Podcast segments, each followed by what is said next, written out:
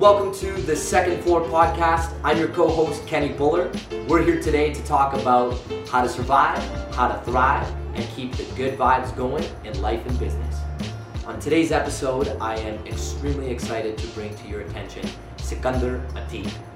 Our special guest, Sikandar, happens to be one of the founding members of Next Equities Group.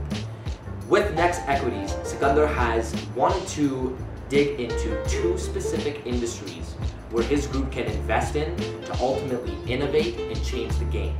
Number one, Sikandar is the founder and president of Kepler Academy. Number two, he is the founder and member of Press Gallery. With a background of having an MBA from New York University, he has been able to take these two industries and rapidly change how they are operating themselves in the market of Edmonton, Alberta. Kepler Academy is a childcare learning center where kids from the age of 0 to 5 year old can learn multiple different ways of applying their learning through jujitsu, through yoga, through multiple different extracurricular activities, along with seeing how their learning style directly relates to how they can efficiently operate as a child.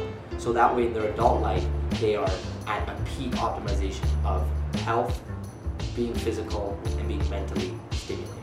As for Press Gallery, Sikandar's group has completely innovated the structure of what laundry and dry cleaning businesses are able to offer today. We talk about how Sikandar's group has turned Press Gallery into this system where if you need laundry done, you are able to have certain drivers pick up your laundry and then deliver it to you back in 48 hours. It's literally like the Uber of laundry.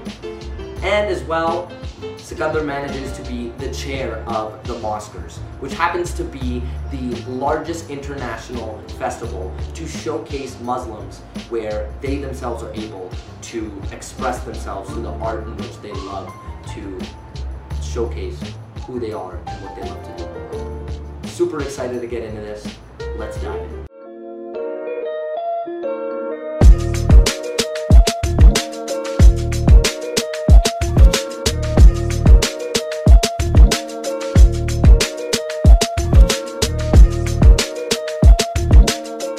All right, welcome back to the Second Floor Podcast. I'm here with the one and only Sikandar Atiq. What's going on, man? How you doing, brother? Good, bro. Good. Thank you so much for being here. Thanks for having me. I wanted to actually start off, Sikandar, by, you know, trying to grasp the thought of how you're able to juggle so many different things at the same time. And that's something where I see that you're heavily passionate about everything that you're doing, Mhm. but it also, from a third person perspective, I see how a lot of what you're doing are very different from one another. And this comes from a place where I've been told multiple times over, you know, to focus in on one thing, don't put all your eggs in different baskets. But you're somebody who's able to prove that whole entire mentality wrong. Yeah, to a degree. I mean, I think professionally, my job just requires that, right? Like, my job has me working in completely different industries on a day to day basis, has me looking at different opportunities on a day to day basis. So, uh, professionally, it's kind of ingrained in me, right? That, you know, it's possible to look at, like, what is the common thread that you can push and you can get results out of whether it's like the dry cleaning industry or the childcare industry, right, uh, or healthcare industry. You know, three different industries that I'm involved in intimately on a day-to-day basis. And then kind of when you look look beyond that, you know, yeah, I am involved in in different things, kind of more let's call it extracurricular wise. Um, but they're all like very different components of who I am as a person, right? Like Yeah. with with the Mosquers, you know, it's a creative outlet for me. It's an opportunity for me to showcase to the Muslim community uh, and the broader community, I should say, uh, the diversity of, of the Muslim community, right? And it's it's a cause that I think I'm very, you know, I think can be very impactful if done right, and one that I'm obviously very passionate about. Um, so, so with the Mosquers, it's it's it's flexing those creative muscles that you don't get to flex as much uh, otherwise. Uh, and then you know I'm al- also a, an avid you know hockey player and have been playing my entire life, and for me that's as much a kind of the physical outlet as it is kind of the mental break, right? So it's not so much that you're like doing. At least for me, I don't. I don't feel like it's as if that I'm. I'm doing so much. It's more so that I'm I'm I'm I'm I'm kind of uh, taking care of my different needs of my own life. You know, like my, my creative need, my professional needs, my you know physical sports needs, and you know hand in hand with that kind of the, the, the mental break needs that you need for just kind of taking you know two hours of a day and just being like, hey, this is this is my time. Hit the ice, have a good time. Forget about work, forget about the stresses of Yeah. anything else, and just go at it, right? Exactly. I'm sure you find it too, right? Like you, Yeah. high level athlete yourself, as Mhm. well as doing jujitsu, as well as doing you know commercial sales and Yeah. this podcast. I mean, it's the same thing. Whenever you have, whenever you have a desire to do something, I think you can make time for it, Yeah. right? That's why you know it's funny if we if we pick apart all of those in different ways. Let's first look at the Mosquers, for instance, because that's near and dear to you. That's coming Yeah. up right away. Coming up in a week. It's coming up next weekend, and it's going to be the 13th year that Mosquers is in fruition. Uh, I believe personally, it seems like that's something that you are. It's being stemmed from a, a cultural lens. It's coming from a place where you know you're taking your upbringing and you're taking where your background has come Mhm. from, and now you're putting it out there in the brighter light. Mm-hmm. And for those who probably have no idea what the Mosquers is, why don't you kind of share uh, what's going to be happening this year and Sure. what Mosquers is is kind of morally encompassing and, and what sort of flavor you've been able to add? Yeah, yeah, no, I um, appreciate the opportunity to share that because I think if you were to only hear the tagline, you know, like the Mosquers is, you know, the world's largest film festival that uh, looks to change the way people see Muslims, it might feel a little daunting, right? It might feel a little scary, especially if you're a non-Muslim, especially if you, you know, uh, if you're coming from a certain lens that may not. Uh, understand the diversity of the Muslim community, you might think, okay, this is an event for Muslims by Muslims. That's not the case at all. You know, uh, the mosque was founded 13 years ago uh, as an opportunity to showcase the diversity of the Muslim community, to dispel misconceptions and stereotypes about Muslims to the broader community, right? Yeah. So the entire intention was to, uh, you know, try to promote, uh, and it was again, it was very organic, very grassroots when it first started, and the intention was to promote uh, young Muslims to grab a, a camera and tell their own story. That was the initial prompt, right? And from there, it's kind of grown and grown and grown and grown.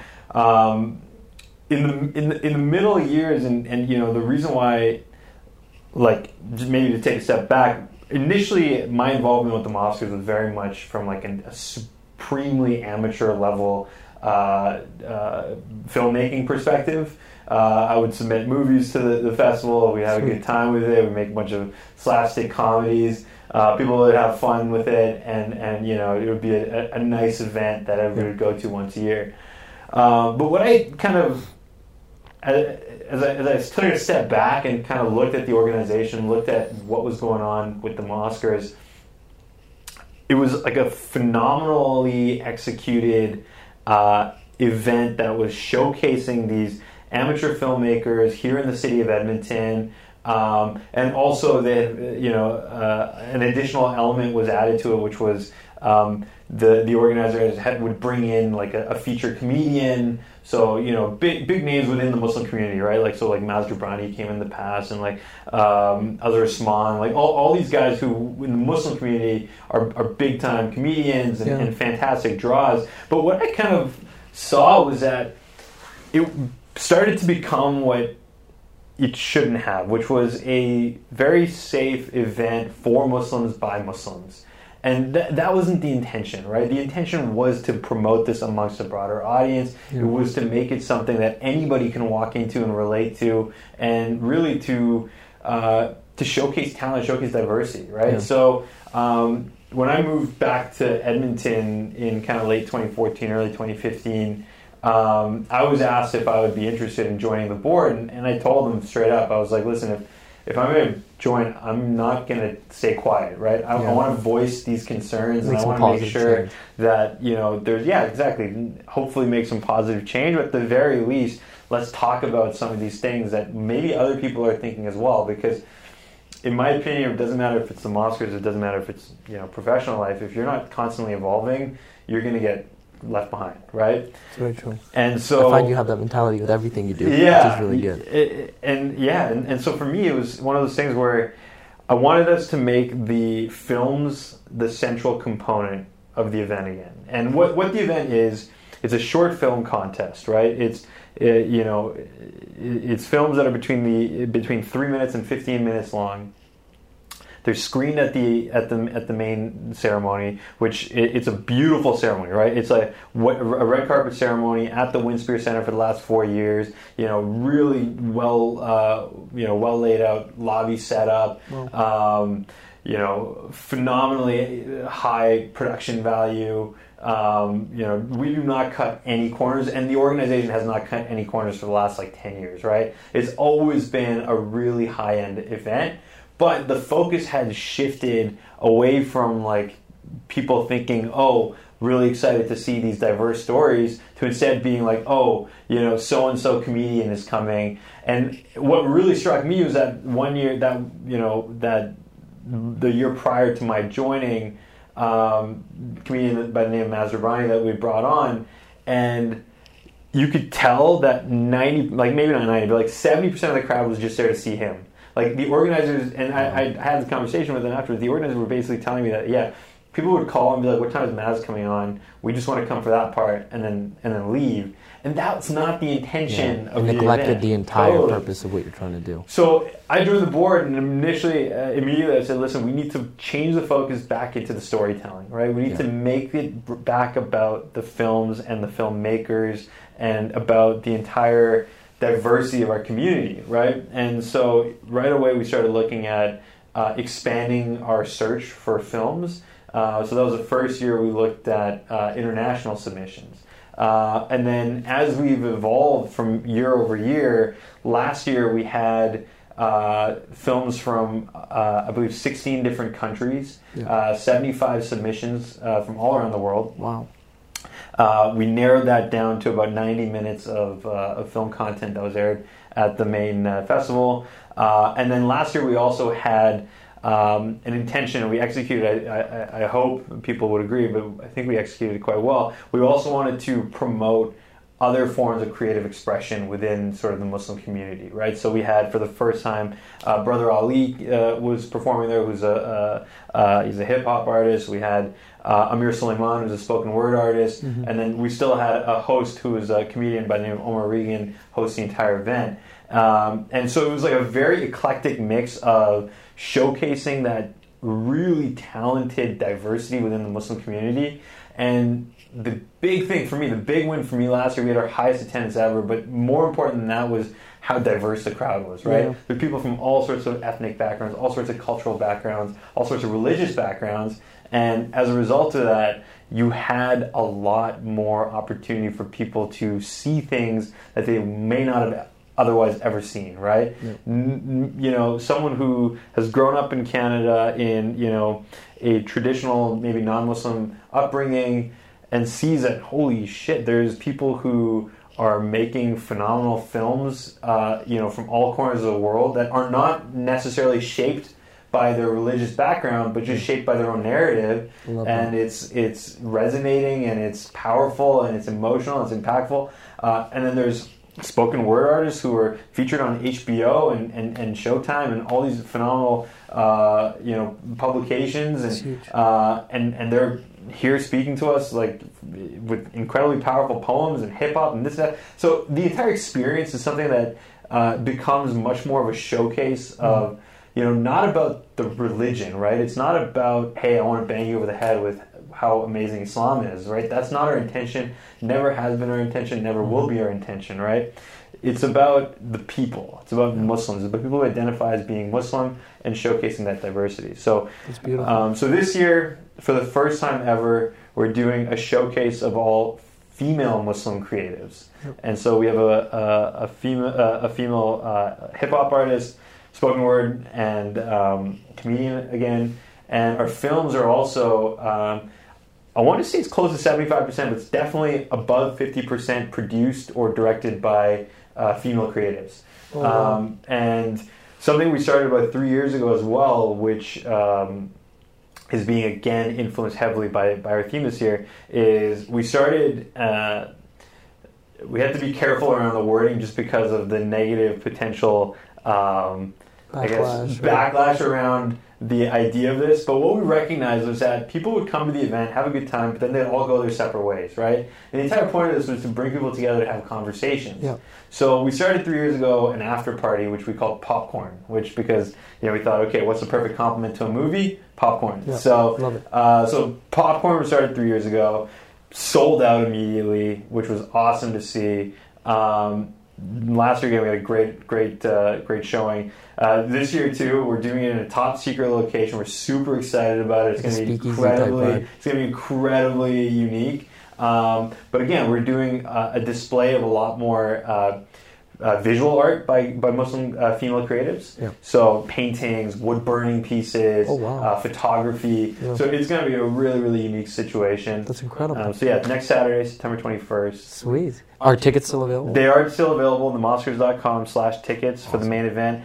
I would be surprised if we have popcorn tickets remaining past like Monday, Tuesday. So Sure. if people are interested in that, ASAP, right? if you're listening to this on a Monday, get it by Tuesday. yeah. That's sweet. Yeah. You know what I, I find really neat about the entire concept is you mentioned a lot about, uh, I'll use the word perspective, right? Yeah. It's really neat to know that you're bringing so many people in a room who very much so, a lot of them predominantly being Muslim, have very similar backgrounds. Mhm. And it is now the time where it's, it's the first time in, in Canada, really, from what we're seeing in the city and from an international perspective, where you're going to see that despite everyone having a similar background and being told this is what you need to do in life, this is what you shouldn't do, you're now seeing everybody come together and you're able to recognize that there's a lot of, I don't want to use the word rebel, there's a Mhm. lot of, uh, let's say, um, those who are Muslim or of any ethnicity Right. coming together and they're showcasing the talent that they love doing. Yeah, And whether it's something that they're doing on the side and they're still doing a very,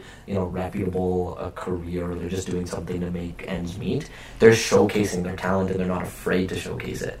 And then now, when you get the the kids who bring their parents, or you get just anybody who's going to come, I would love to see how much that changes their own perspective when they come out of it and go like, "Wow, look at all the people." Where it's not just my kid, or it's not just someone in my life who Totally. decided to kind of break Veer those from the yeah yeah yeah. you know, and be and be like not to be afraid to ultimately showcase those talents. Yeah. because I have a lot of friends and I have, I have a lot of people who felt that way. Totally. Where they were like, "Oh no, I can't do it because if I'm, and dad found out I was doing Yeah, this, yeah. you know, it would be haram, or it would, Right, it would right, be right. something Yeah, along man. those lines." No, that's a good point. I mean, and, and I think you're right. I think it's a much more universal dilemma than just like Muslims, right? I mean, I think it's, to be frank, I think it's much more of a of an immigrant struggle, regardless of what your your background is. And I think a lot of, and I, it's funny because.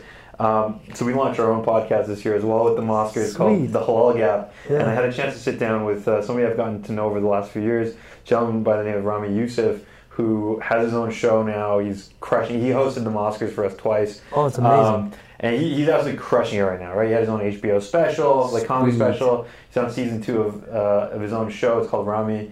Um, got Mahershala Ali. and he's out of Edmonton. No, no, no. He's based in. He's he's out of Jersey, but he's based in between like New York and L.A.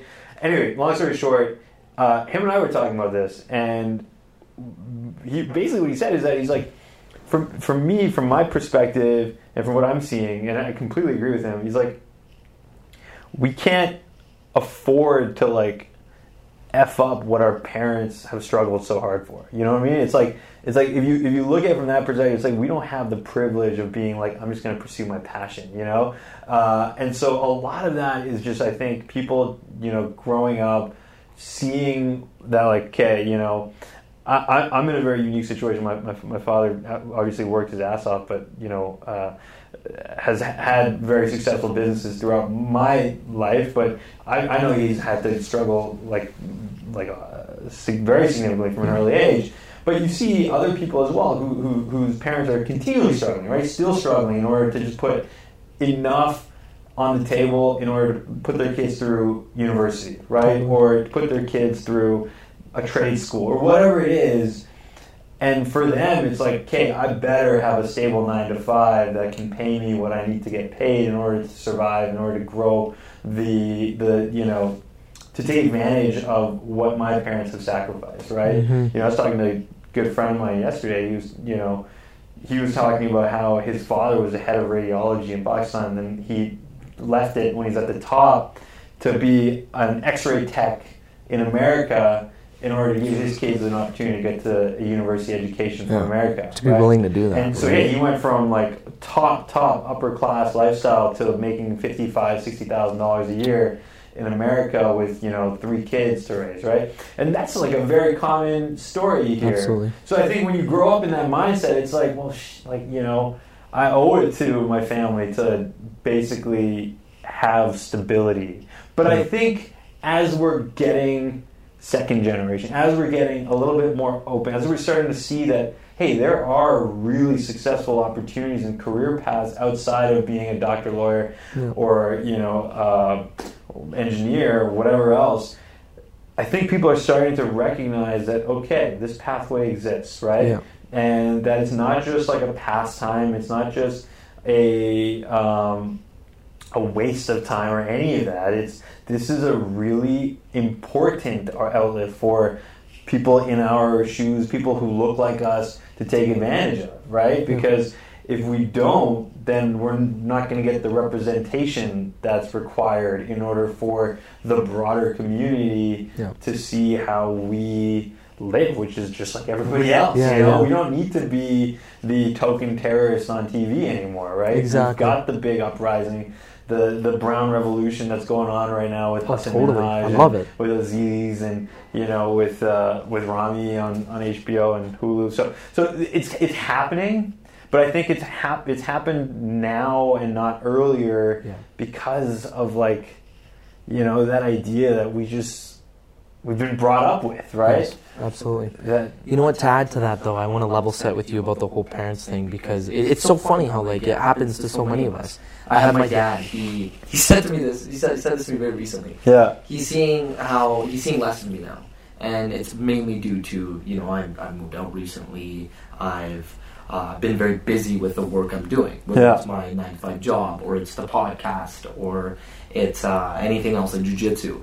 And for me, going back to like the creative outlets in which we choose to do, as much as I would be doing all of this without even remotely getting paid eventually or or doing it for the sole purpose of my passion, I know that eventually all these things can be monetized. mm-hmm. Right? And so my dad goes to me, he's like, Oh, but like why are you staying so busy with all these things? Like come home, like you don't need to be working this hard. right He's like, I get it. When I was your age, I, I had uh, your older brother, I had a kid, and I was busting my butt off, but you don't need to do that. He says, We have million dollar land sitting yeah yeah here. there you go But I had to tell my dad, and I had to, I had to really uh, like have this type of conversation with him. And I said, Dad, listen, like, I'm working this hard now because one, I, I enjoy what I'm doing Yeah. with everything I, I'm, I'm doing it in. It doesn't feel like work to me for most, for the most part. right And secondly, I want to ensure that future Kenny, 10 years later, has it figured out for my kids, but also for myself, and has everything that I'm doing that's going to have benefits reaped out of it. yeah Because what I noticed with my parents is, yes, they work so damn hard, but they put us first. right They, they, they sacrifice a lot for themselves. totally So for my, my dad, he's personally like, oh, like, I'd rather have your time than anything else. I'm like, yeah, I get that, dad, but right now I'd rather work hard. Yeah, so that yeah. way when I am older and I have kids, I can spend more time with them. Yeah You know, so Makes sense. I, I find like there's there's always so many different reasons Totally. people to what they do creatively, right? I think from that creative outlet perspective too, it's you know you it, it's like one of two tracks, right? You're either doing it because you love it, you're passionate about it, and it's something that you just want to do, right? So you're, it might be just like a complete side hustle, or you're doing it because you love it, you're passionate about it, and you want to make a career out of it, right? Yeah. Like for me, the creative outlet is not something that I know I'll ever be able to make a living off of, so I'm never going to pursue it in that way. It's something I genuinely enjoy doing. It's something that you know I believe in from a cause perspective, like because I think film is one of the most powerful ways to tell a story, and you know it's it's why I'm like so hardcore about being a part of it. But I'm not looking at it from a professional lens, you know. Um, if you're looking at it from a professional lens, you've got to make sacrifices that are beyond.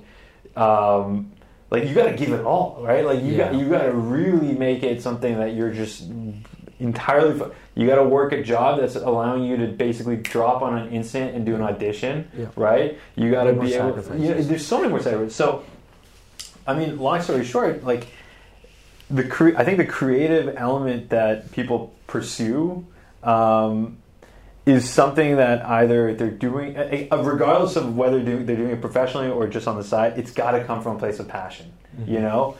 And if it doesn't, it's not going to work. Definitely. Like you can, I'll say this because like you know, I've done it from time to time. You can mail it in at work if you're working a desk job, right? If you're working a creative job, you cannot mail it in. You know that will show in your work It's right? Whereas if you're data entry for five hours of a day, and, and I listen, I've had to do that. I continue to have to do that every now and again. Like I will put music on and I will zone out and do it, right? Yeah. Get it done. Yeah, totally. But like if you're doing something like this, where you have to engage with people, you have to like spark Yeah. conversation, you have to make sure Your you're personality has to Yeah, totally, man. So it's got to come from a place of passion that like a other, not a lot of people have, right? Or if they do have it, they better go all in Yeah. if they want to make a career out of it. I love that. I want to kind of use that as a transition to figure out your your mindset on how you how you took creativity into let's say the daycare business Yeah. that you're running with Kepler Academy and on top of the press gallery with Yeah. how you've completely innovated both spaces Yeah, in uh, the laundry industry as well as in uh, daycare facilities Yeah. because it's amazing to see how even I'm sure from everyone listening to this up until this point they can get a good understanding especially just looking at I wonder how many people tune out halfway. Do you have stats on that? Like how many people I- listen past like minute twenty? We do. We do. have Okay. that. A lot of people will pay attention to the first little bit, so oh, we get the hook I, right might at have the screwed myself already. But keep going. No, not at all. For whoever's still sticking Yeah, around exactly. to this, right? Exactly. I want to know really how you've taken that creative juice that you already have, and how must that, let's say, the time you were with your investment group through Next Equities, and you realized that okay, which industry do we need to Yeah. tap into? Yeah. Yeah. Yeah. And, what is the best way to go about it? And whichever one you want to share. No, no. So, so, I'll do- is it- no, so, I, moved back. I, I mentioned in like late 2014, early 2015, and, and around that time. And so, Next Equities, which is the the the the, the, the fund that um, my, my family started about eight years ago now. Um, the intention of it was to try to acquire and to grow businesses that still have significant growth opportunity, predominantly here within sort of the Edmonton region, right? And when you do that, typically what you do is you look, you wait for deals to hit your desk, right? You talk to different bankers, you talk to different business brokers, accountants, lawyers. They're they're called intermediaries, right? You talk to intermediaries who then present you with deals. Hey, hey, my client's looking to sell his business. Here you go. Here's a shiny piece of paper. You can look over and see what you like, right? Okay. Um, 2014, 2015, oil prices were starting to collapse, right? And at, being in Alberta, being in Edmonton, a lot of the deal flow that we saw was naturally related to the energy sector. And at that time, and even today, one of the largest investments in our portfolio already was in the energy sector. We had a huge land development deal uh, that we were working on anyway uh, in Leduc, which is again heavily reliant, especially at that time before the cannabis industry took off, heavily reliant on the energy sector. Mm-hmm. So our portfolio was al- already just very concentrated on, on oil and gas. Yes. And we just couldn't, and I couldn't justify investing further into that industry, especially given that oil prices were falling off a cliff. We had no idea where the the the, the market was going. Companies that were being presented had like historic highs in 2012, 2013, 2014 when things were just going amazing. So it became a situation where like all of 2015, we just literally could not justify making an investment because the deals we were seeing just did not make sense. And eventually, um, so I, I ended up bringing one of my good friends on board to work with us who uh, had like a very analytical, more, more like a process driven mindset. Yeah. He, he had worked at Walmart corporate for a number of years. Uh, and more than that, he was just like a hustler, right? He, he could knock on 100 doors. He got his hands dirty, he- exactly. He could do it, right? So, so I told him, I said, we like sat down, we said, look, we got to find businesses that still make sense, right? We got to flip the equation on its head. Rather than businesses coming to us, we've got to go out and find businesses, right? And you know, I don't remember who said it to me, but I remember when I was in uh, when I was was doing my MBA, um, like we had like a, a coffee chat with somebody, and he was like, "Yeah, like with our firm, we don't look for like when we get deals, we kind of see those as like polished turds rather than hidden gems, right? Yeah. We're looking for hidden gems. We're not looking for the pieces of shit that people have made shiny and presented to you Yeah. to, to basically look pretty, I right? like. Something that no one has even exactly. brought up to your attention. Exactly. So so we started thinking about that. We were like, okay, forget the polished turds. Let's go find the hidden gems, right? And when we started thinking about that, we, we, we said, let's take a step, before thinking of the business, let's take a step backwards and think of the industry, right? What industries can excite us? What industries can survive a recession? Uh, and where have people been doing the same thing over and over and over and over again That's just it. for a long ass time without any sort of innovation, right?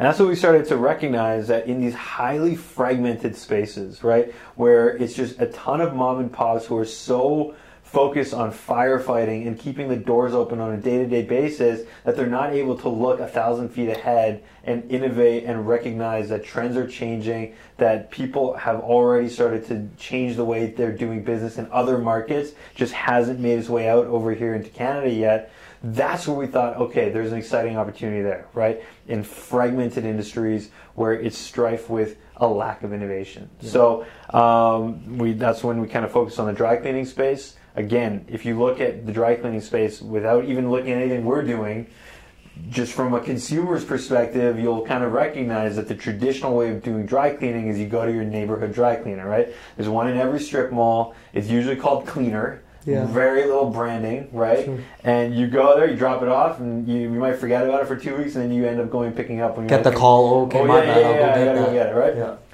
So we saw that. That was an interesting opportunity for us to look at and innovate. The childcare space, another one where we uh, where we, we recognize that in Canada we're looking at a very unique situation in terms of childcare as it relates to any other mature market.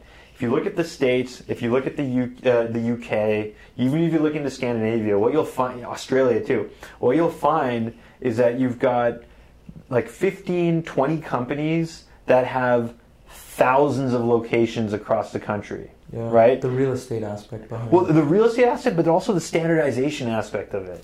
The In Canada, the largest player when we started looking at this comp- uh, the the industry was a company called Kids and Co, which had about 90 locations across the country. Yes.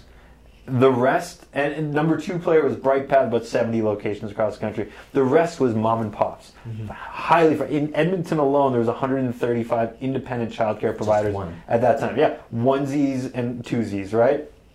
So we saw that. We said, okay, another opportunity for us to look at a highly fragmented market, look at what are people doing, and how can we innovate. So that's kind of how we decided on those two specifically. We call them our, our dinosaur industries, right? How can we make the ways of the past extinct and do something completely different? So Definitely. looking at you know a ton of innovation both from the consumer standpoint but then also from the process and the Yeah. back end standpoint uh, that's been our journey for the last three years That's That amazing. innovation yeah Can you share with me, let's say we talk about Kepler Academy first Sure. of all, and I'm really glad I have the fortunate opportunity to yes be a little bit of we are too we are very glad to have you man. yeah And even with jujitsu being one of, let's say, the extracurricular Yeah. activities that kids have the fortunate opportunity to do, absolutely can you share more so on the learning methodologies Yeah. behind what you guys do? Because Absolutely. I find it very unique how when I've researched daycares, especially after we've uh, talked and what you've told me about off air, is how certain daycares, from my understanding, each follow a specific philosopher or Typically, way, yeah, or a, yeah, a yeah. specific methodology. yeah absolutely And it seems like Kepler follows a very hybrid approach. And I wanted you to share some of the, let's say, learning opportunities that children are getting from Kepler Yeah. you're not going to get at any other daycare, even at your own home. No, and that's and, thank you for the opportunity to share that. I mean, so for us, when we started looking at the industry, and again, I'll preface this by saying I'm not an educator, right? I, I have no formal training in this, nor do I pretend to. That's why we've brought on board our team people who are very, very strong in that regard, right? So, That being said, though, your your MBA from New York would say otherwise. well, it's not an MBA in education; it's Yeah, an MBA in punching numbers into a computer. So, um, so yeah, no. So, so that's number one, right? Is, is the fact that the curriculum was not developed by me, nor was it developed by Ahmed, my my, my colleague in in, in Next Equities. It, it was developed by people who are actually in the early learning and, and, and education space. But what we did before we even brought those people on board was try to understand and learn as much as possible, right? We, we tried to say, okay, who are the groups that we should be talking to in order to understand what is the the like we call it internally the evolving world, right? Like how do we get a step ahead of uh, what is coming down the road? So we started talking to a group, for example, called the Alberta Family Wellness Initiative, which has done decades worth of research on how early interactions in a child affect later outcomes, right? How how you talk to a child under the age of 3 is instrumental in either strengthening their brainwave patterns or potentially creating situations whereby they're more susceptible towards behavioral health issues, right? That could be addiction, you know, all sorts of things. Yeah. 20, 30 years down the line. Wow the first three to five years of a child's life is by far the most critical for their long-term development. And, and I'm sure this is scientifically proven. Yeah, it's, it's, it's, it's, academically researched, scientifically proven. So they partnered with the Harvard Center for the Developing Child in this study. Wow. And and uh, and so it's the Mannix Foundation in Calgary that was kind of spearheading it. So so we met with the Mannix family. Said, hey, listen, we're we're, we're building up this daycare. We want to make sure that what we're teaching our educators is well in line with what you guys have found in terms of research. Then we met with the TELUS World of Science. We said, okay, originally me and Emma were like, because you know we don't know any better. We're like, we're gonna make this all digital, all computer based, all iPad based. And then we started talking to educators. They're like, uh, no, no more than eight minutes of screen time a day. We're like, okay, take that. Never mind. yeah, but we we met with TELUS World of Science. We said we still want to make sure that the, the elements of our evolving world are taught to the children in a way that is still beneficial. They're still learning the fundamentals behind something like programming and coding, but not having to sit in front of a computer or in front of a screen. Yeah. So we started looking at what are toys that we can use to teach children basic like if then statements, right? So, for example, we have a toy called Cubelets, which are like building. I don't know if you've noticed it whenever you've been into Kepler, but they they just look like play blocks but when you put like one and another one together, it might start lighting up, right? Or this one, this one, and that one together, it might start spinning around, right? Yeah. So what you're doing is you're teaching children if-then statements without actually having to like punch it onto a computer. Wow. Right? So unique. and then there's more advanced ones as the children get older. So so our philosophy is very much stream based, right? Science, technology, robotics, engineering, arts and math, right? That's kind of the fundamental core philosophy that we look after.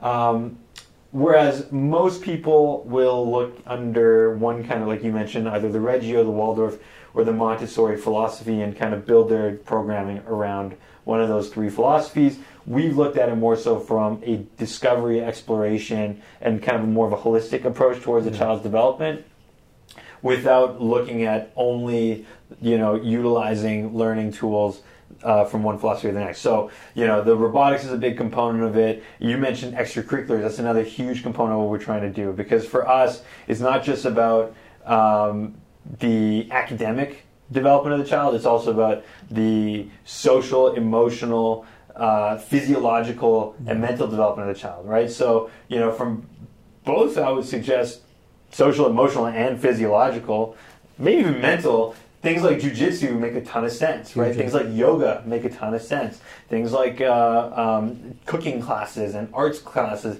make a ton of sense. Yes. So that's why we've partnered with really leading uh, professionals and, and institutions um, like yourself to come to the facilities and teach the children yeah. these very important skills because yeah. for us it's a big component of the holistic development of a child right yeah. and that's really how we've tried to uh, to differentiate ourselves. Obviously, the safety of the and security of the child is number one, right? Yeah. That has to be the top priority of any child care center that is open anywhere in the world. Yeah. Um, and and we do not take that lightly at all, yeah. right? But we want to look at how can we add value beyond just kind of babysitting services, right? And so that's why we started to look really strongly into all these different areas. Really and how we think we can differentiate from from the masses is by making sure that these aspects that we're pushing become standardized across all of our different locations because that's really where I think we can make a difference. Yes. You know, right now there are very strong programs in the city, right? But the problem is they might get filled and then the parent is again rolling the dice about where they should take their child mm-hmm. because you're looking at literally 130 150 independent childcare providers right? So yes, one might have a strong reputation, but they're likely filled. So now, as a parent, what are you doing? You're going to the next most convenient location. They might not have as many reviews. You might not know people who are going there. You might not, you know, be as familiar with some of their teaching methodologies. So you're putting their child in, in that facility.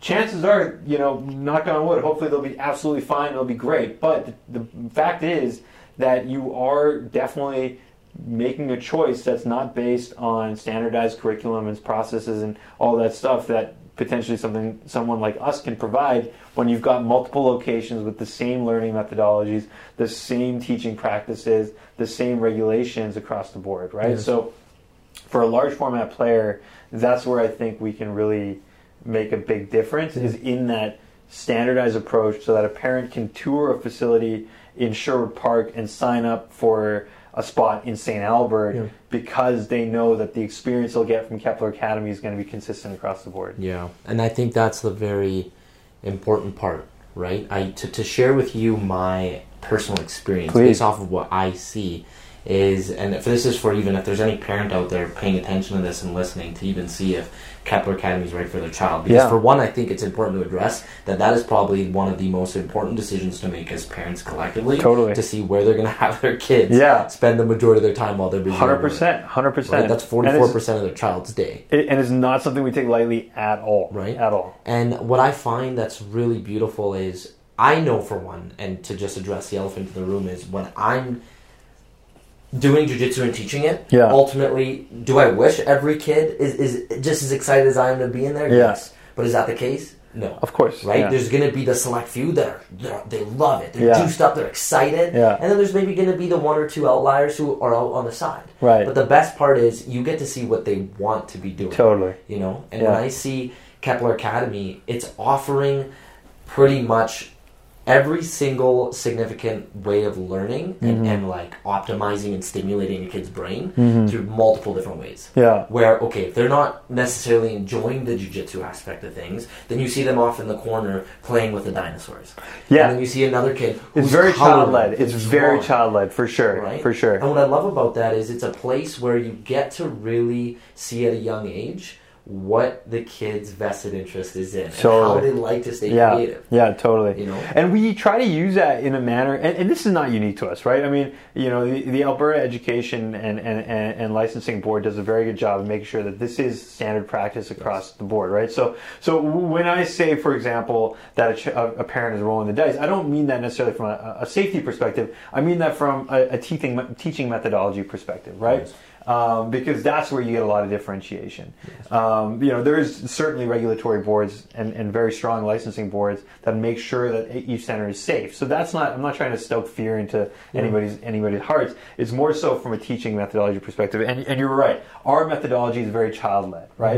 So if a child is showing that they're more interested in dinosaurs than in jujitsu, we'll try to use dinosaurs as a theme to teach them other things, right? So let's put five dinosaurs on the table and get the child to count how many dinosaurs are there, right? Let's talk about the dinosaur. This dinosaur is a herbivore. Do you know what that means? That means they eat plants, right? You know, there's vegetarian diets, there's meat eating diets, right? There's- what color is this dinosaur? Oh, the dinosaur is green. That's the color green, right? So you use that as a medium to make sure that they're still getting their holistic education, but led by the child's interests, Yeah, right? see? So that's a really, really strong fundamental component of what we're trying to accomplish. That's very well said, and I think I have an idea of how you would answer this, but I think it's fair to really get your opinion on it. Sure. It's on two things uh, related to, let's say, uh, child development um, as its own entity. yeah. Do you believe, Sikandar, in your own opinion, that um, children should ultimately be, let's say, parented in a daycare if there was also an option to be parented uh, by their own parents? And like if, if one or the So other, I, especially I, with what I would never, yeah. So I would never ever say that what we're doing is parenting ever, right? Yeah, Because it's yeah. not. It's not what we're doing, right? Uh, uh, we work with family units to make sure that we support their needs while the parents are at work or potentially they see the value in what we're doing that they want to put their child with the us, right? early learning, yeah, the early learning right? aspect of it for sure. But so so for us, it's not a matter of substituting parenting. That is absolutely not what we're doing, right? What we're doing is saying, okay, there are aspects of what we can provide that maybe you can't provide just being at home, right? For example, group play. You know, putting a child in an environment where they have to be comfortable with other children, where they have to be Yeah, at comfortable their with strang- Totally, Right. All of that is going to help in their long-term development, right? Um, you know, introducing them to new adventurous uh, activities, you know, where it might not be as feasible for a parent to do on their own. That's an, another avenue that we can offer, right? Things like jujitsu or yoga or African drumming or all the different activities that we do on site. You know, it, it would be a very challenging task for a parent to do that on their own if they're a stay-at-home parent, That's right? true. And of, of course, the stay-at-home parent has enough, you know, things to worry about, all the different aspects of parenting that they have to be concerned with. That adding all these additional uh, services, it, it, it oftentimes is just not practical, right? So for us, it's not about what's better. It's more so what makes the most sense for the family unit, right? And there's times where we might not be able to uh, provide what a parent is looking for, right? I mean, we've lost parents. Uh, you know, there, there's no doubt about it. But it's always been a situation where you know we've never just said like, okay, well, you know, there's the door. Never, right? It's always okay. well, How can we try to provide value? How, how can we either give them the resources that they do require? Maybe there's instances where you know the, the the needs of the family are beyond what we can offer. Yeah. They might need um, more specialized uh, care, or they might need behavioral therapist care. We Sure. will make those introductions. We've got people on uh, on on constant. Uh, um, I don't want to say retainer, but more so it's just like a, a close relationship with that we can call on at any time and say, hey, we've got a family that really needs your time. Let's sit down together and make sure that that happens, right? So, so we'll do that when we need to, Yeah. right?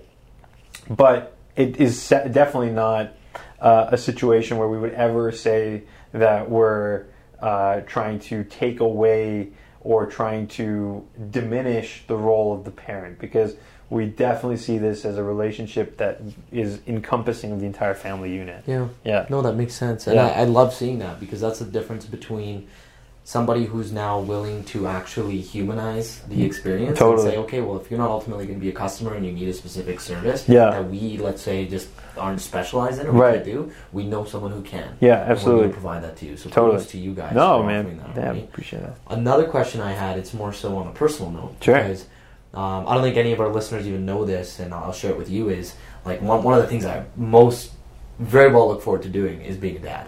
Right? Awesome. Like I, I get excited at the thought of even having a kid. Amazing. And uh, part of the reason why I just enjoy being around the kids at Kepler so much. And I want to know, just based off of maybe your own opinion and how you look at it, do you see value in talking to your kid personally, if and when you choose to have one, or even just kids in general, um, as an adult? Like having a conversation just like how we are. Yeah, It's like, yeah, hey, yeah. buddy, how's your day going? No, so, And like- as much as they may not Yeah, even that's an articulate interesting saying, question. You can see their emotions. I don't know what the I don't like. Listen, I'm I, I'm not an educator, right? So Yeah. I don't know what the right answer is. Yeah, fair. And um, but from like from and I'll give you my personal experience, right? Because I I do not have any kids, but I do have four nephews and a niece, right? Nice. And for me, like I feel like it's a very different relationship when you're an uncle because you can be more chill, right? You can be the so for, for them, I definitely am like that, right? I speak to them on the human level. Awesome. We like hang out. I call them my bros. Like it's hundred percent that sort of a vibe. But if it's my own kid, I don't know. Like I think there's a certain aspect where you do have to make sure that there's a level of like camaraderie, but at the same time, there's definitely a level of like discipline and rule Yeah. setting as well, right? I don't mean discipline like in a physical sense. I just mean in the sense of like structure, right? Yes. And someone has to be the authoritarian to create that structure, That's right? true. So I think the way uh, parenting is evolving is is evident, right? Yeah. People are a lot more about letting the child um, explore their passions and interests. I think is great, um, but I also think there definitely still needs to be parenting as part of that process, absolutely. right? Just to be uh, clear, though, sorry, what I really meant was is like, let's say, let's compare it to like babying the kid. Yeah, so yeah, like yeah, being yeah. like, oh hey baby, Yeah, you doing?" yeah, right? Like yeah. that compared to hey, how you doing? Like Yeah. more so of the. I mean, I so like I, again, I, I would have to do more research into like how, and this is probably something I should know based on the fact I'm in the industry. But, No, that's fair. there- but like I, I would need to know like you know what is the appropriate, like uh, so so.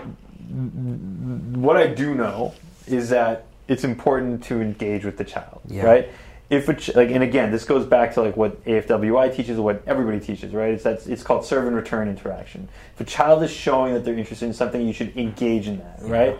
And it's why plopping a child in front of like Netflix or uh, an iPad is so dangerous because they're firing one-way synapse responses, right? So it's like it's a one-way interaction. The TV is giving the child stimulus, and there's no return function. Nothing at all. right? Whereas if, for example, a child is saying, you know, if he if he points at your zipper, right? You should be like, oh, you like the zipper? Right? Engage in the zipper, Yeah, right? have a conversation about yeah, it, and exactly.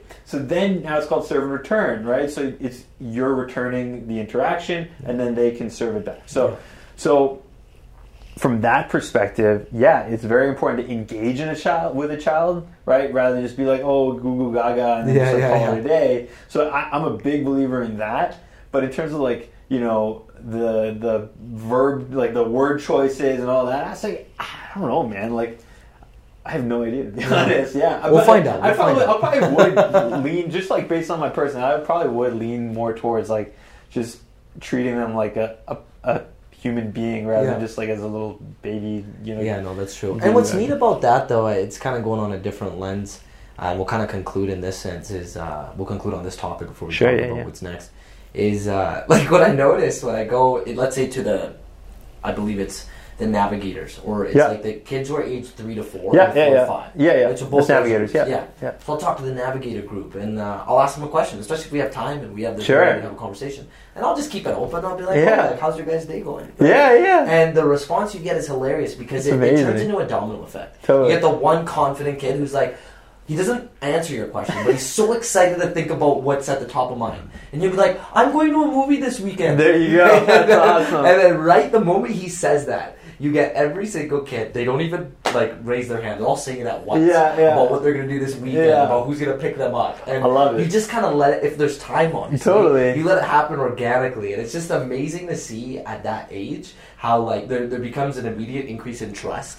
it becomes this like level of excitement where you're just Absolutely. giving them an opportunity to talk. Exactly. And I'm just trying to like follow through. I'm like, hey guys, one at a time. Let's see who's gonna. No, I totally, I totally agree. I totally agree. It, it's one of those things where like kids have, like I see this with my nephews all the time, right? Like they have the most wild, like thinking patterns. Where it's like, where did you come up with that? bouncing off walls. Yeah, it's like I, I'm like I was um, I- I- like the the tennis match that happened last weekend, the women's uh, finals at U.S. Open, Yeah. where the Canadian won, right? Bianca won. Uh, like for the first time, Canadian won a U.S. o- a, U.S. Open, or actually any major championship in tennis, I right? was living under a rock then. Yeah, I guess she beats uh, Williams. Man, she beat uh, Serena Williams, but That's nuts. um, so anyway, so I was watching it, and then I, I went to go see my nephew after. He's like, he just turned five, right? Um, and I was like, oh, did you watch that? He was like, yeah.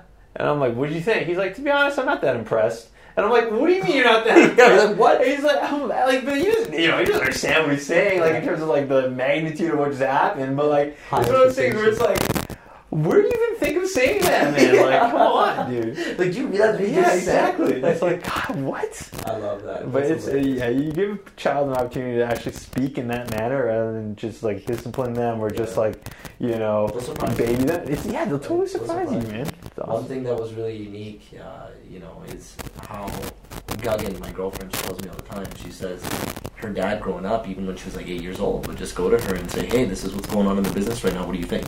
It's Give awesome. me, give me your perspective." That's awesome. But like asking an eight-year-old that, and she would tell him, Yeah. and he would follow her advice, and then he always used to say. What you said worked. Like you were like There you go. like good luck. There you go. Right? And as cute as that is, at the same time, it's just amazing how you give a kid a chance, kind of share their opinion, and they'll sometimes they'll really looks- yeah, they'll absolutely, Right. absolutely. To transition, I know Sure. we have uh, a few minutes left. Yeah, yeah, yeah. And I want to take these few minutes to talk about your other venture that's Yeah. separate from Kepler, which is the laundry business, Yeah. the press gallery. Yeah, And I know at this point people are probably blown away at the fact that this is another thing you're doing to Yeah. everything else. yeah, right? yeah. But again, to your point about being able to be creative in all these spaces, share with us what you have done recently and what you Yeah. are doing to completely change the game with Yeah. So again, when we acquired the press gallery, which uh, had been in operation since 1987, um, we acquired a traditional dry cleaning business, but one that actually had tried to develop and had successfully developed a bit of a brand in the city of Edmonton. Right? They were they were well respected for their quality. They had won numerous awards for their dry cleaning service. They were the first ones in Edmonton to uh, do pickup and drop off service. First ones to be 100% eco friendly. So they had shown a willingness to be pioneers in ways that now is kind of more the norm, right? Very like a, a, a, ma- a vast majority of dry cleaners in the city have now transitioned towards more of a 100% eco-friendly process. Pretty much everybody offers drop-off and pickup service, so they they were able to innovate, but the innovation had now become kind of at a point where it was a little bit more stagnant. Mm-hmm. And when I saw the industry as a whole, the dry cleaning industry as a whole, it really didn't make sense to me, right? because people are still doing things the same way that they've been doing things forever, which is to go to their physical brick and mortar location of their neighborhood dry cleaner, drop off their clothes, and now we talked about two weeks later they reminded to go pick it up and they'll pick it up. Right? So for me, the pickup and drop off service that yes, now everybody had kind of started to offer needed to be more of a focus, right? Rather than like a random side thing that we might do on the side Monday through, you know, once every week that we'll come pick up in like a very confirmed, confined area. Rather than that, I, I thought, okay, why do we even need brick and mortar locations, right? Why can't we just have a fleet of drivers on the road picking up and dropping off with quick turnaround, right? One day, two day turnaround and have an ability for people to utilize technology to get their clothes picked up from their home, dropped off at their office, or vice versa, or whatever the hell that is convenient for them, totally. right? You know, we're doing it with our food, with skip the dishes, yeah. and with everything else. You're we're doing it with, We're doing it with toiletries with Amazon. We're yeah. doing it with you know, uh, literally everything you can imagine. Everything that's in home service based is being push towards a technology platform that pushes convenience for the consumer, except for your laundry and dry cleaning. And for me, it was a no-brainer that we. And this isn't unique, right? In, in again, in more mature markets, this is happening in New yeah. York and Toronto and Vancouver. People have developed apps and are, are, utilizing it to try to drive dry cleaning and, and laundry traffic. Yeah. So for me, that was a big push initially, right? The other thing was on the back end, the innovation that we could do on the actual cleaning process. So we moved from a 1,200 square foot facility to a 17,000 square foot facility where we can fully automate the storing, the bagging, the, the, the, the sorting process, obviously the cleaning we utilize the highest end equipment that we can find yes. Um, so so the process is as automated as you can get from from that perspective yeah. so so the back end innovation was a more i would suggest linear process mm-hmm. right it didn't really require a lot of creativity it was like what's the equipment that's out there that we can fly in from italy bring it over here and get it as streamlined as, pro- as possible it was more the consumer facing stuff that yeah. we really needed to innovate on right so again push laundry and dry cleaning as a delivery service through an app based platform. That was the first thing we did. The second thing we did was say, okay, more and more people in Edmonton, at least, are moving towards an urbanized community, right? Moving yeah. towards downtown, moving into condo buildings, moving into apartment buildings. Um, and because of that, they don't necessarily have the freedom and luxury to just leave their bag of laundry outside of their front doorstep of their of their home in you know Windermere for us to come and pick up and drop yeah. off. Because now you have to buzz us in. You have to we have to get up to your building. You, you know some buildings don't allow that. All that exactly. stuff. So and plus to add to that, sorry, no, no. the biggest pain in the ass is sometimes some of these buildings, yeah. they have to go all the way down to the main floor to, to do their laundry. Right. It's not even an in No, no, totally, totally. Right? There's about 75 buildings in the city of Edmonton that don't have in-suite washer dryer. So the the next thing we did was to introduce locker systems, right? So uh, so we've got one that's in a commercial tower, and we're going to be launching another seven that are in both commercial and residential towers wow. that are literally locker systems that we're, we're putting into these uh, condo buildings and in commercial and residential buildings that allow tenants to essentially drop off their bag of laundry into an available locker unit um, we'll get notified via their app platform that hey, there's a pickup that needs to be made from you know Windsor Park Plaza uh, in in college, you know, in the, in the university area. Yeah. Our drivers will automatically get scheduled to pick up from there. We'll bring it back to our facility. We'll wash it. We'll, we'll clean it. We'll return it back to the locker. Then the consumer will get a notification on their app saying, "Hey, your clothes are ready to be picked up from your locker." Right. So right. they don't have to leave their building, and their dry cleaning is done for them. Right. So that was the next step we did, and then now the, the, the third step we've taken. This is something we're just now rolling out in a pretty aggressive manner. It's something that has never been done before, and I mean that sincerely. Yeah. Um, not at the rate nor at the level that we're doing it. Is recognizing that less and less people wear dry clean only clothing and moving our business model entirely now towards a laundry service business. And so the next thing, not entirely, but like as a big focus, right? Yeah. So the next thing we've now launched is something called Press Plus, which is a subscription laundry service. Wow. Now, this again, going back to your point that a lot of people, in order to do their laundry in, a, in an apartment building, have to walk down, you know, God knows how many flights of stairs Sucks. with their dirty laundry. Do it, sit there for two hours, make sure that nobody jacks their clothes, Yep. put it in the dryer, and then fold it and bring it back. So for fifty bucks a month, we're offering forty pounds of wash and fold laundry for people. Wow. Right. So set it and forget it price. Right. We we give you a, a bag. You throw your laundry in there every whatever Monday. You throw it in there. We'll come pick it up. We'll bring it back to our facility. We'll wash it. We'll fold it for you. We'll deliver it back to you by Wednesday. You give us your another batch of laundry that you need done, and we'll do that every week. Within right? 48 hours.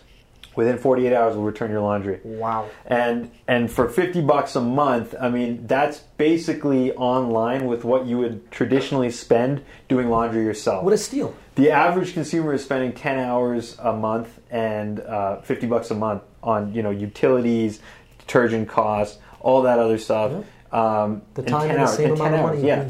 So, so that's one package that we have, and then for larger families, so that one's more geared towards, I would suggest, younger professionals, Yeah. maybe people who are single or young couples. Totally. So, forty pounds of laundry, and then we have an eighty pound for 80 uh, eighty dollars a month package.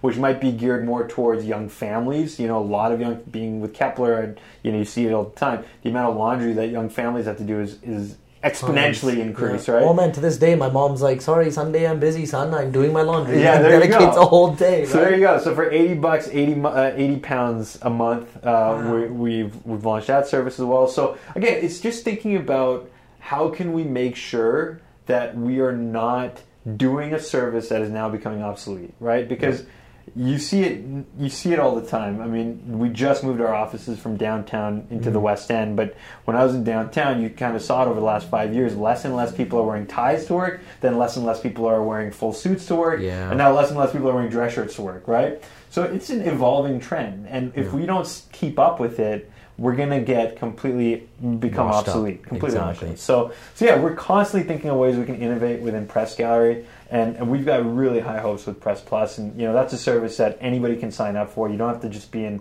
one of these towers that have our locker service. We'll pick it up from your home. We'll pick it up from your office.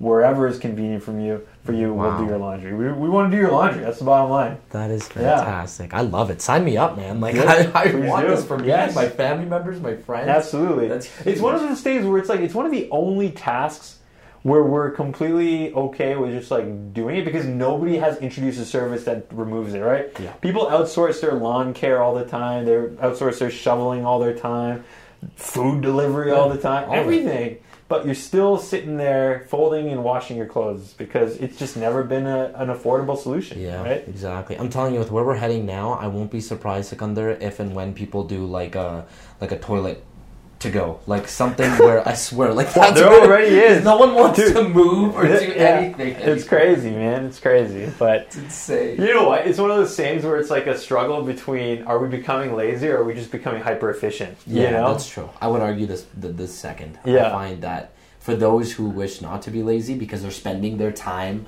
more effectively with other things, more time with family, more time with you know moving uh, the ladder forward with work, whatever Right. it might be. Right? They're now not spending much of their time doing the mundane task, which once upon a time it had to be done. Yeah. because technology wouldn't allow for something like Absolutely. this beautiful to be Exactly, done. exactly, exactly. No, well said. Well said. If we can now, Sikandar, just since we've uh, very much so reached the conclusion and we've gotten like amazing information from you, I swear you're like a human textbook. no, Really- man. I really appreciate Pre- it. I appreciate the time, man. Yeah, no problem. I want to kind of put it in the perspective of, I'm sure, um, for those listening to this who want to do more than one thing, who wish to be innovative and, and, and they have all of these ideas and they want to do all of them. What's like the best advice you give to that one person? And maybe they're uh, they've got money saved up in the bank and it's their investment money and maybe you could also share with how much they would need to maybe start one idea or both ideas at the same time what would just be that advice from your angle how someone Yeah. can go about doing multiple different things eventually and, and how should Yeah? I mean, listen, like not everybody needs to do multiple things, right? I mean, at the end of the day, if if you're looking to start a side hustle, then yeah, you do need to do multiple things because uh, I think the idea of following your dreams is kind of bullshit. You got to follow what puts food on your table first, and then you can, you know, if you can figure out a way to do that and follow your dreams, fantastic. Otherwise, do that. Follow your dreams on the side until you can make that something profitable enough to put food on your table, right? Yeah, So, yeah. so you got to be realistic, right? That's Yeah. number one. You got to make sure you're realistic. You got to make sure that you're driven. As it relates to um, the the other half of your question, then maybe we can jump back to the first half. But the other half of your question about like how much money do you need to get started? That's something that can be very, very subjective and very flexible, right? I started my first company when I was 19 when I was Wow. in university with literally zero dollars, right? Um, and you know, second company with like two thousand dollars, right? We bought a little bit of equipment, and we're good to go. Cool. Um, so there, you know, it does not take a ton of money necessarily to start a business, depending on what the business is, right? Now, if your business has a lot of capital uh, expenditures up front, then yeah, of course, you need the investment to get going. Yeah. But that's not a. There's no hard and fast rule. It all depends on what you're doing, how quickly you want to grow, how how, how big of a risk you want to take. Because at the end of the day, that's what business is, right? It's a function of risk and return. So money being the big measuring stick of that risk and return, that's what you have to personally decide. Is this worth putting the savings into? Is this worth putting my, you know, my side hustle money into? Like Yeah. whatever it is, that's something that you got to make that conscious decision about and say, okay, I believe in this idea enough, or I believe in myself enough that I'm going to take this risk because I think the return is there, right? So it's a subjective question with a million different answers based on the person's definition of what they're comfortable with, Yeah, right? That. Um, but yeah, in terms of like how you could potentially pursue uh, numerous things at once, again, it, it comes down to prioritizing and organizing, right? Mm-hmm. You got to prioritize what puts food on the table, number one. Yes. Um, but then when you've got when you've got the time and the ability and the desire to do something more, um, it, the likelihood is that if you're really driven, and in order to be successful, you need to be really driven. You're going to find the time. Love it. Yeah. That's very fair. Your, your point about prioritizing what's ultimately bringing money on the table really speaks volumes to me. Yeah. Because even with what I'm doing, sometimes I get a little bit distracted with all the other side yeah. hustles. And I mean, listen, that so could be my very narrow capitalist mindset too. you know, could be others who are just like, no, don't chase money, chase the dream, Yeah. and that's fine, right? If that's what your priority is, and do that. Yeah. Just recognize that you know that's not potentially a long term solution. Exactly. It's like ultimately asking yourself, okay, how urgent and important is this right now? Yeah. And then following through everything else along the way. Totally. Right? Uh, we ask this with every one of our guests. We say that, you know, we, we really hold ourselves accountable to to recognizing you as someone who, who very well deserves and has the ability to um, represent what it's like to be on the second floor, right? And metaphorically speaking, I want to ask you, Sikandar, what you believe from your perspective. What does it take to be on the second floor when you feel like um, you are kind of a step above as far as your your mentality and as far as how with everything you spoke about having a very innovative and creative mindset and being able to think outside the box. Uh, what do you believe it takes to have that type of mentality? I mean, we talked about this briefly before we got started, but for me, I, I personally do not see myself in that way where it's a matter of like I've cracked some sort of secret code. Uh, and I think a lot of that is, you know, we talked about how normal is different for everybody based Yes. on their own personal experience, right? So for me, what I'm doing is normal, right? But for somebody else, it might be not considered as normal. Yes. I, I think like personally speaking, it's not so much about like ability or anything like that. It's more so for me, I think just like the way I'm wired, I'm always I'm thinking very creatively in in elements that may not otherwise be seen as creative outlets, right? And I think a lot of that has to do with my upbringing, right? I've been in a very entrepreneurial family my entire life and and have seen that, you know, you can have a lot of innovation in industries where you maybe don't think there's a lot of innovation, right? Like we talk about dry cleaning for God's sakes, right? Yeah. Dry cleaning sounds like literally the most boring thing you could potentially get yourself into, but we've been able to have a lot of fun with it Yeah. because we looked at it from a creative lens, right? And I think that's just the the mindset that I have is I am a big idea person, right? I love brainstorming about where we can take things and and and seeing how you can take an idea and turn it into reality, Yes. right? And for me, I use that mindset in, in everything, right? I use that with the Mosquers. You know, I saw it as a vision of how can we become the largest and, and a truly global film festival that showcases the diverse talents of the Muslim community, right? And then we got to work. Let's execute now, Yeah. right?